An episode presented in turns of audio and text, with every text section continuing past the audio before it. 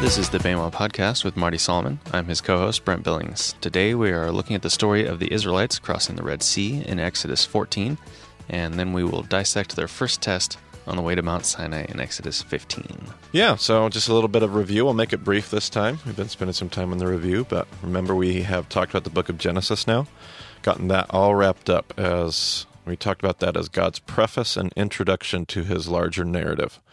So if God's narrative starts in the book of Exodus, that means Genesis gives us a preface of chapters 1 through 11, where God introduces us to the I mean, like the really basic premises of his story. And that is that he's made a good creation. He's pretty much crazy about his creation. He thinks it's it's good. He loves it. He values it. He accepts it as it is and invites that creation, particularly mankind, to trust that, to not live in fear and insecurity that they're not enough, but trust that they are. And they struggle to do that until we get to the introduction, Genesis 12 through 50, and we meet the family of God. We meet the family of God with a guy named uh, Abraham. We, we're going to talk about Avram as the father of faith uh, in our in our tradition quite a bit, and uh, and that that's going to be because this family is going to be the kind of family that God wants to use. They have the chutzpah, they have the hospitality, they have the compassion.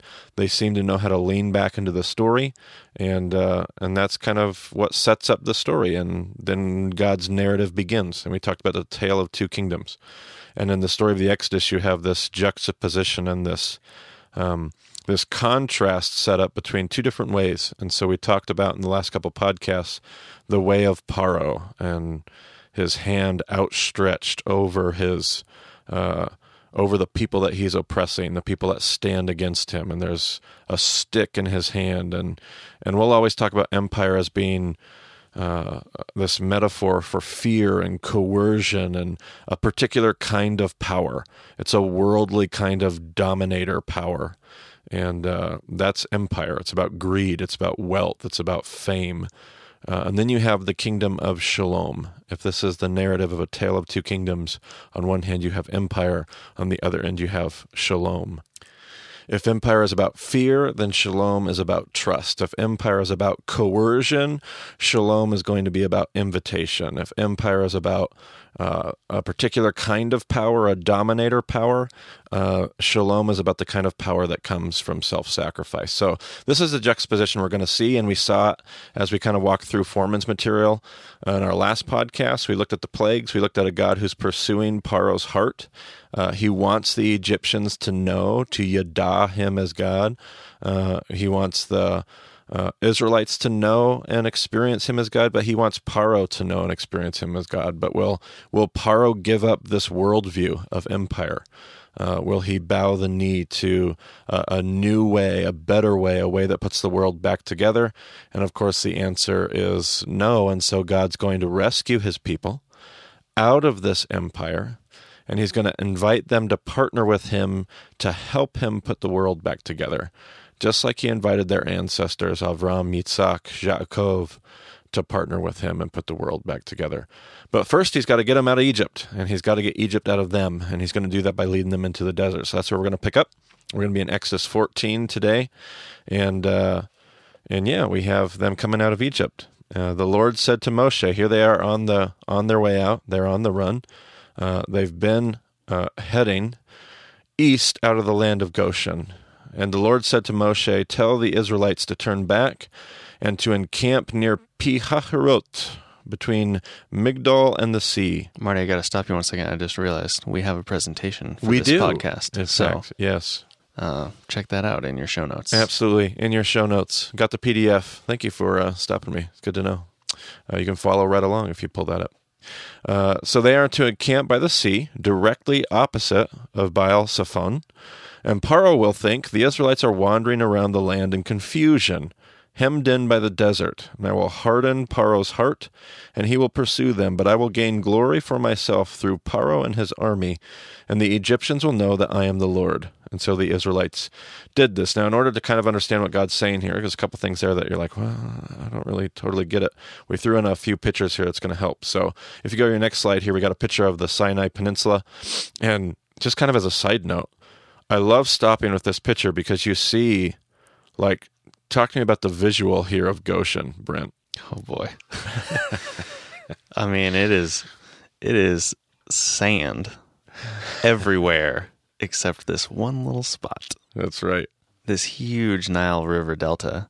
And then of course the Nile itself you see snaking down which has this little little patch of green, but Yeah. I mean it is desert everywhere. Yeah, Like absolutely. where you go when you need vegetation of any kind, I mean it's pretty obvious. Right. So when we said the best uh, topsoil on the face of the planet, like we meant it, and you can see it in this photo here. Um, but yeah, so they're they're coming out here and they're headed towards the the we call it the Red Sea. Now there's an immediate problem with that. A lot of people know this, but for those of you that don't, uh, there is no way that this can be translated Red Sea. It's not like well, it can kind of mean Red Sea. No, it can't mean Red Sea. Um, the word that's used in the biblical text is not red. Uh, the word that's used there is the Sea of Reeds. It is the Reed Sea, or more appropriately, the Sea of Reeds. Now that raises a unique, um, another unique problem or questions anyway. Today, if you were to talk about the Sea of Reeds today, the Sea of Reeds refers to this marshland. If you go to the next slide, I've circled it in red. Uh, there's a marshy marshland that sits just north of kind of the left uh, finger of water that goes up there out of the uh, the the Gulf of Aqaba, if I remember that correctly, um, uh, or Suez sits right on the the coast there.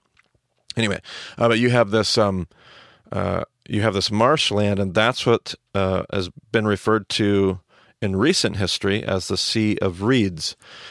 Now, some have suggested, well, maybe the larger sea, what we know as the Red Sea, the big body of water to the south of that, um, maybe the Red Sea used to be called Sea of Reeds, and that's entirely possible. We just don't have a record of that. Uh, we don't have it ever being called the Sea of Reeds. Um, but we just don't know. So it raises all these questions. So lots of scholars and academics have suggested that, in fact, Israel did not cross the Red Sea. What they crossed was this marshy marshland. And that would make a lot of sense for some scholars because chariots are not going to get through the Sea of Reeds. Um, there's no way. And so, is it possible that they told this kind of, um, what did Gandalf say in The Hobbit? Uh, every good story deserves embellishment. Uh, there's my nerd quote for the podcast. There you go. Uh, but we, it could be that, but I'm gonna, I'm gonna not go there. I don't like to do that with the text. I don't like to do that myself. I like to try to stay as close to the text as I can. And uh, I mean, you know me, I'm not exactly going to read the text literally all the time, but I don't want to bend it a whole lot uh, just to suit my academic um, needs, and and so I'm gonna I'm gonna suggest that maybe it went maybe further south than that because the de- the text definitely talks about walls of water. They walk between walls of water at the end of Gen- of Exodus 14. So if you go to the next slide here, uh, this helps us kind of explain. I got I got uh, an S there where they start. They head east, and before they get to the Sea of Reeds, uh, God tells them they need to head south, which is nonsense. They need to go east and north in order to get to freedom, in order to get to safety, and they need to get there quick. Uh, but God tells them to head south, and this is why He says, uh, Paro, he's going to change his mind yet again, um, and he's going to come after them. And he says, Paro's going to think you're crazy because you're just headed south, and he's going to think you've lost your mind. You're wandering around in the desert, being lost. And then once they get south, um, they're going to cross the sea. Now, the problem, a lot of people are like, okay, but they camp here and they camp here and they camp there. The problem is we just don't know where those places are, and not in the ancient world. There's a lot of places today that are called by those names, but a lot of that is just to attract people to those locations, and nobody really thinks that historically there's any historical credence to those those, locations.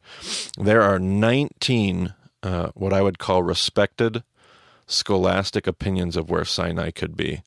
There's almost as many ideas of where they crossed, either the Red Sea or the Sea of Reeds.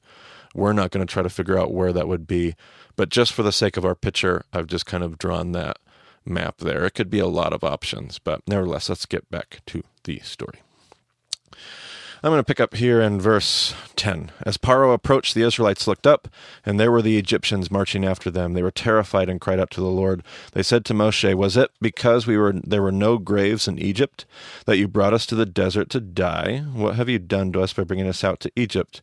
Didn't we say to you in Egypt, Leave us alone and let us serve the Egyptians? It would have been better for us to serve the Egyptians than to die in the desert. And now we kind of understand, having looked at the photo, what they're so upset about. Now, I love Moses' words. Moses answered the people, Do not be afraid. Stand firm. Stand still. And you will see the deliverance the Lord will bring on you today. The Egyptians you see today, you will never see again, and the Lord will fight for you. You only need to be still, Moses says. Just stand and watch. And that's going to change later in the story. God is not always going to use the method of, hey, just stand and watch. But here he does. Uh, at the beginning of their story, God says, You've seen a lot of things in the plagues. Uh, I've asked you to slaughter the lamb and put its blood on the door. I've asked you for a show of faith, and I'm going to invite you to just stand and watch your deliverance. Um, that will change later, so we can kind of hold on to that, file that in the back of our mind. Um, and then the Lord said to Moses, Why are you crying out to me? Tell the Israelites to move on. Raise your staff and stretch out your hand over the sea. Notice that stick. That stick is going to make an awful lot of appearances throughout the story here of the Exodus. It has symbolized in the videos that we watched from Ray. It symbolizes the uh, the power and the authority of the Creator of the universe.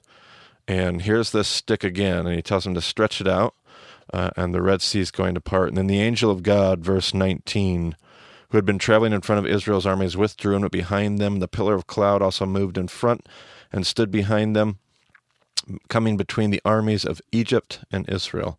And throughout the night the cloud brought darkness to the one side and light to the other side. So neither went near and near the other all night long.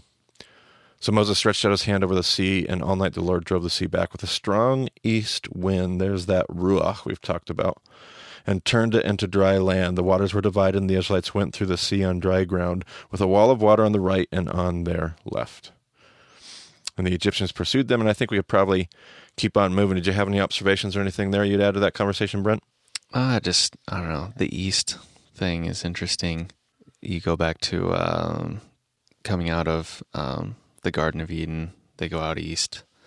Um, they're they're heading east in Babel, and God says, "No, you're you're going away from where I want you to be."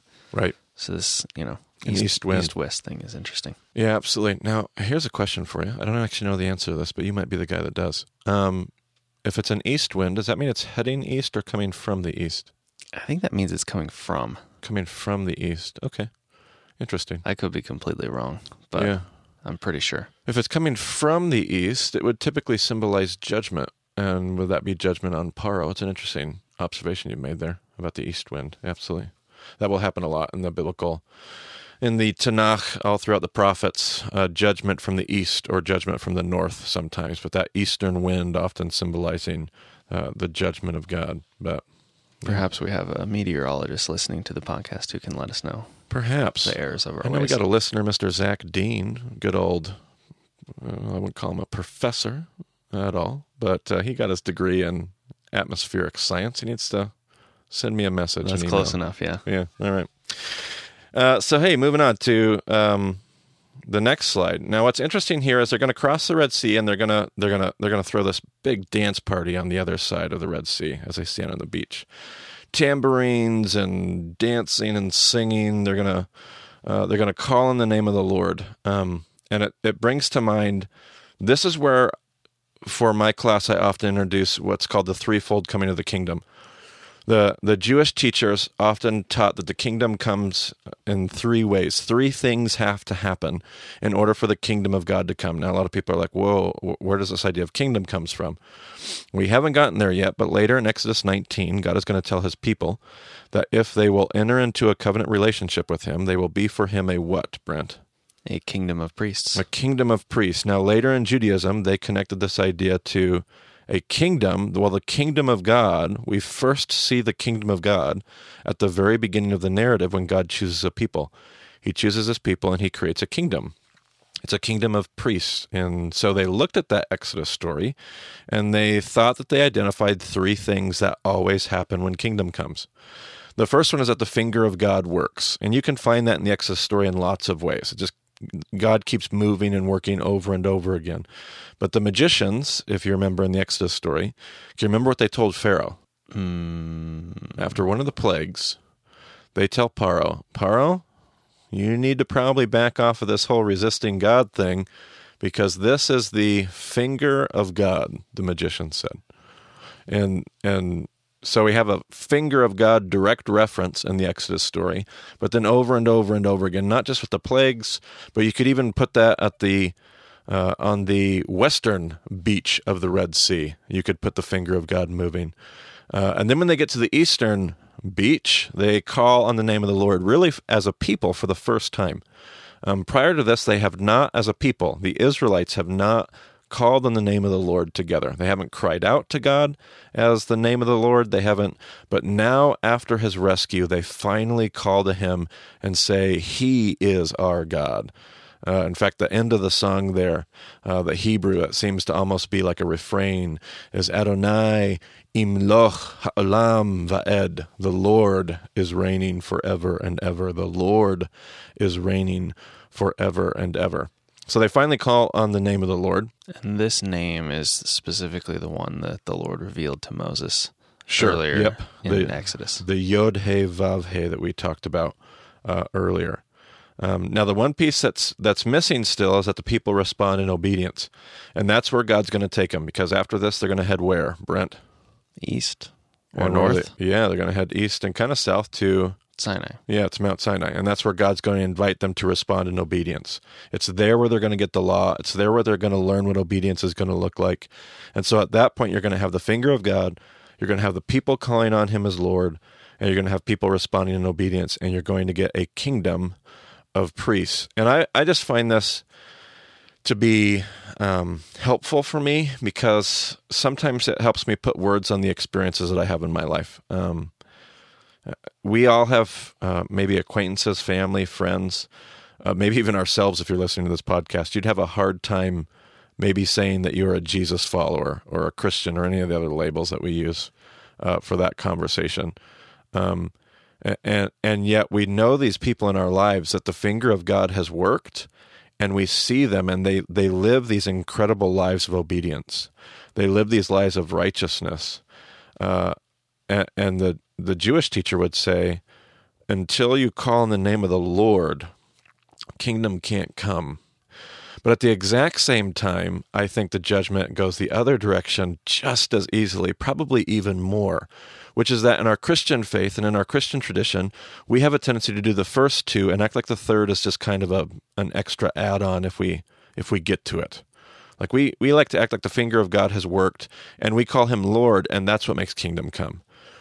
If the people of God don't respond in obedience, the kingdom of God hasn't come. All three of these things uh, have to be at play uh, according to the Jewish sages in order to find kingdom. And some people are like, man, I just don't really like the sound of that. But I think, and I'll let you decide this, I think Jesus taught this. I'll give you some words from Jesus. Jesus said, if I cast out demons by the what, Brent? Uh, by the name of God, or in the by the finger of God. by the finger of God, then the kingdom of God has come among you, Jesus said. And then later in his teaching, Jesus said, Not everyone who says to me Lord, Lord, will enter the kingdom of heaven, but only those who, uh, follow my commands or whatever. yeah, do the will of my Father who is in heaven. So Jesus, I believe, uh, directly taught this threefold coming of the kingdom. If I cast out demons by the finger of God, then the kingdom of God has come among you. Not everyone who says to me, Lord, Lord, will enter the kingdom of heaven, but only those who do the will of my Father in heaven. So, um, you Do know, you know parse. reference for that off the top of your head? Ooh, I, no, I don't. Uh, That's yeah. easy enough to find. To Yeah, search, it is. but Good old BibleGateway.com. yeah. Uh, but yeah, so I, I think Jesus taught this, and I'll let uh, maybe the threefold coming of the kingdom and that whole slide. You're like, ah, I'm just not sure how I feel about all that stuff yet.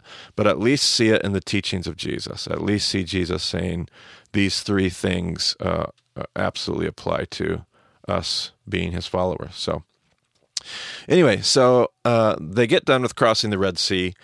Um, and in order for them to get to Sinai, uh, God is going to lead them on a little small journey from the Red Sea to Sinai. And in this 40 day journey, tradition has it, uh, this 40 day journey from the Red Sea to Sinai, God is going to test them. Tradition says three times. They're going to have three tests. God wants to test their heart, God wants to test their soul, and God wants to test their might, we're going to say. Now, uh, just the idea of testing is one that we need to kind of look at.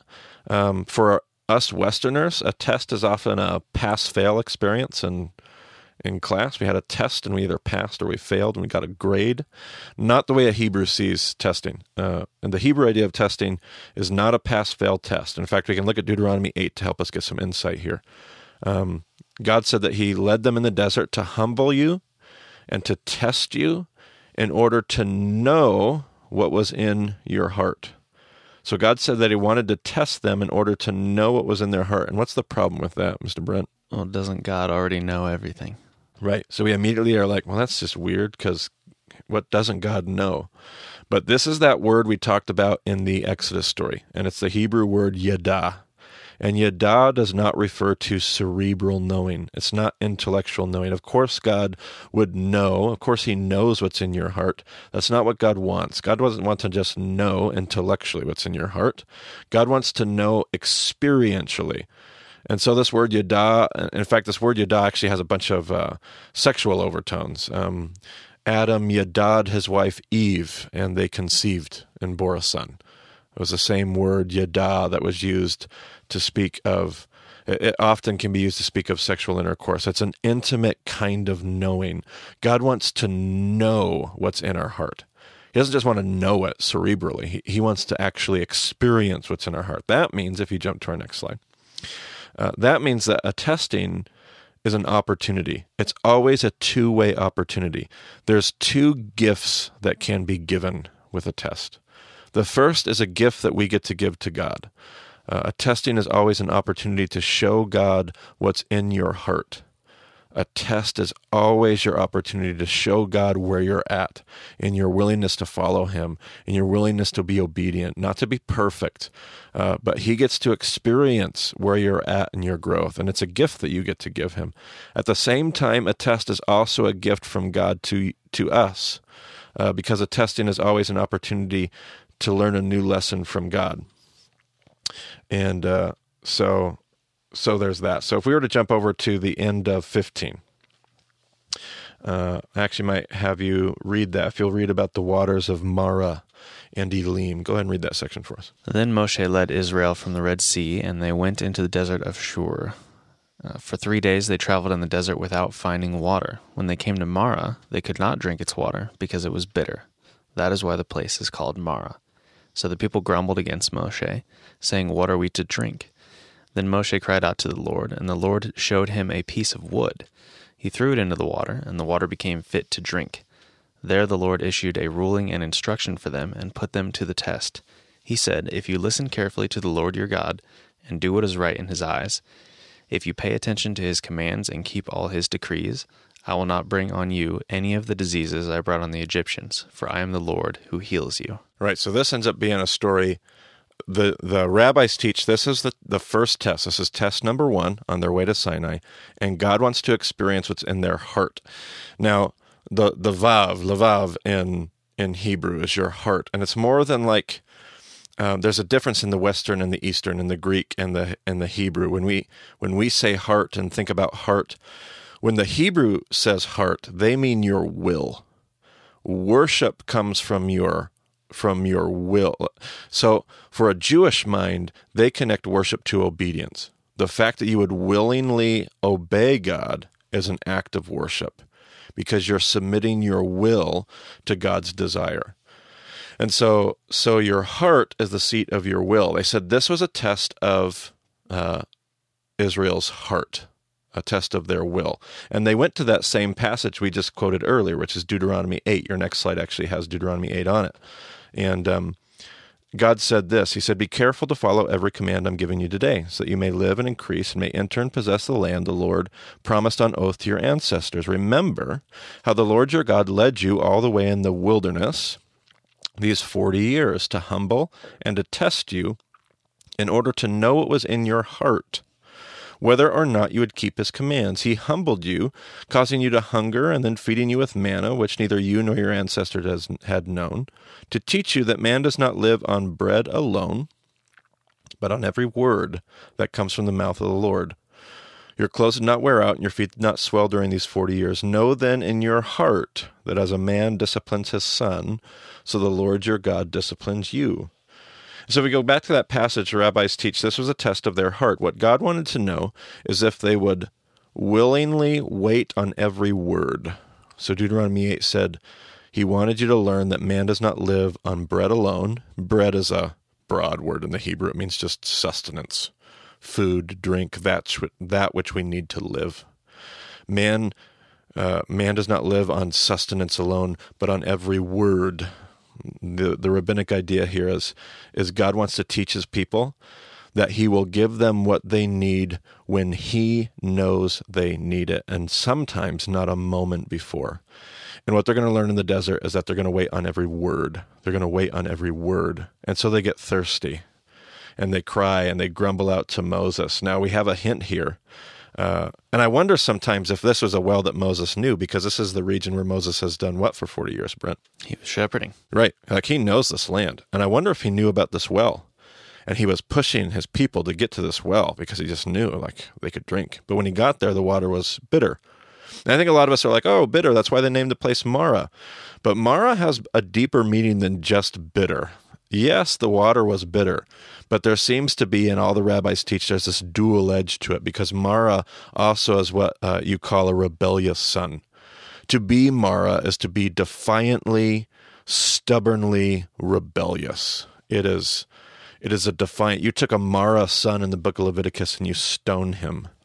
Um, because he is Mara. There seems to be an implication in this story here that the people, it's not just about bitter water, it's also about people that are defiantly, stubbornly rebellious. The water is bitter, and now they're upset.